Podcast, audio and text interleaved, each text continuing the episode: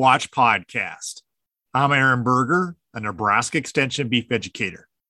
For today's Beef Watch podcast, we're going to talk about dealing with market disrupting news. And I'm joined today by Dr. Elliott Dennis, who's a Nebraska Extension livestock marketing economist. Thanks for joining me today. Yeah, thanks for having me, Aaron. Uh, Dr. Dennis, over the last several weeks, we've saw a couple different events that have been market disrupting. Uh, one of those was the identification of a BSE positive cow in Brazil. And then also several weeks ago, we had the fire at the JBS plant in Grand Island.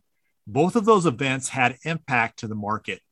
As we think about those events and we think about producers, what are some things they should think through when news events like this come across that are potentially market disrupting?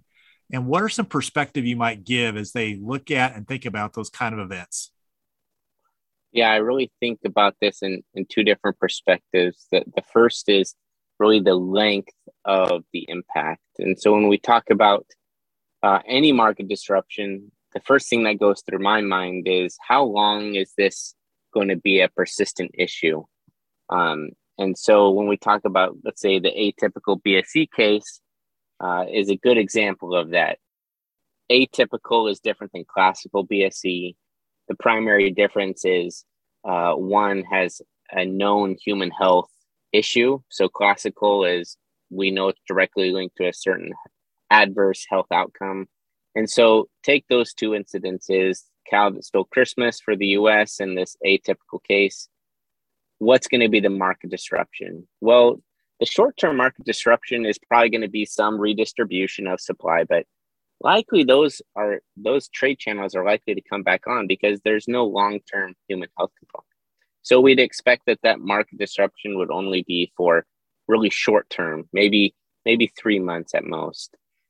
When we talk about bse classical case this is something that takes a long time to verify and can really be multi years and, and what we saw 10 to 12 years. Um, so that's the first thing that i really think about is the length so what do, what do we do as producers? Well, the first is if there's long term impacts, then the what I'm uh, what we're really going to be looking at is do I make production decision differences?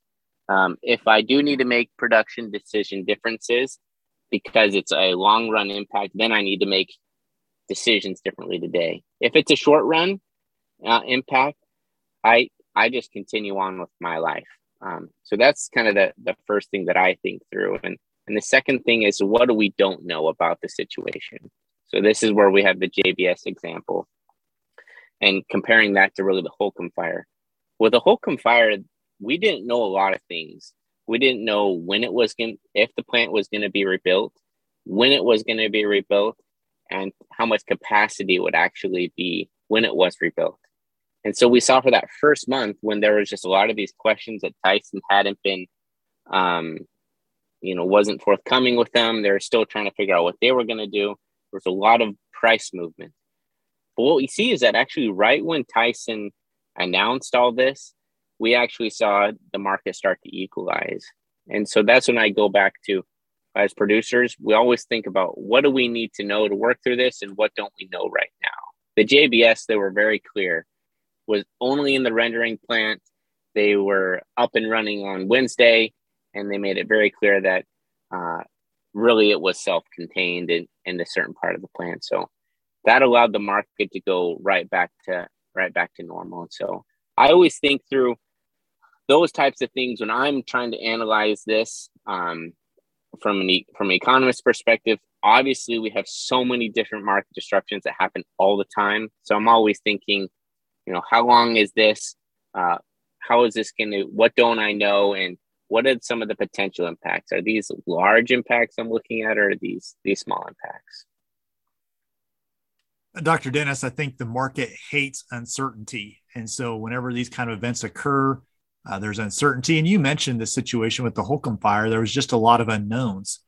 As we think about these events that have a lot of uncertainty attached to them where does that shape or how does that influence your thinking as you think through what do I not know and then what's a time frame to try to gain information to gain further understanding?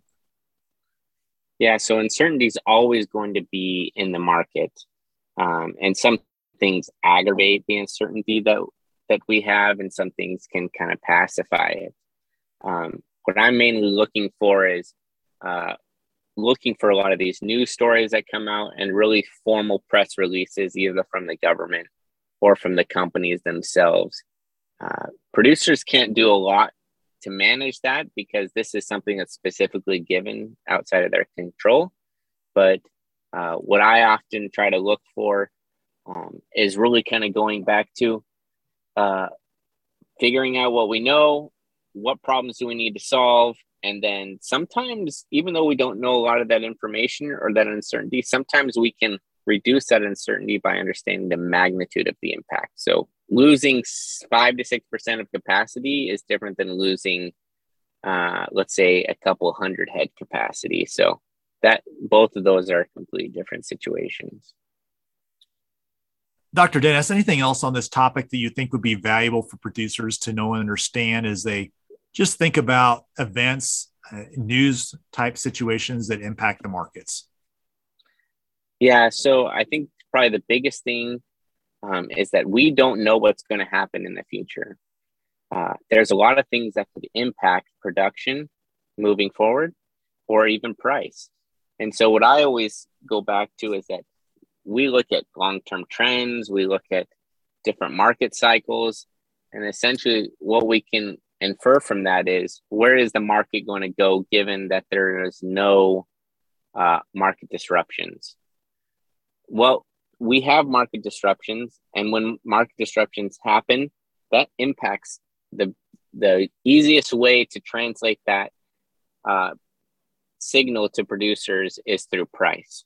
And so that's why, uh, as economists, we often always uh, preach about you know price risk protection. And so, price risk protection is specifically designed for catastrophic events.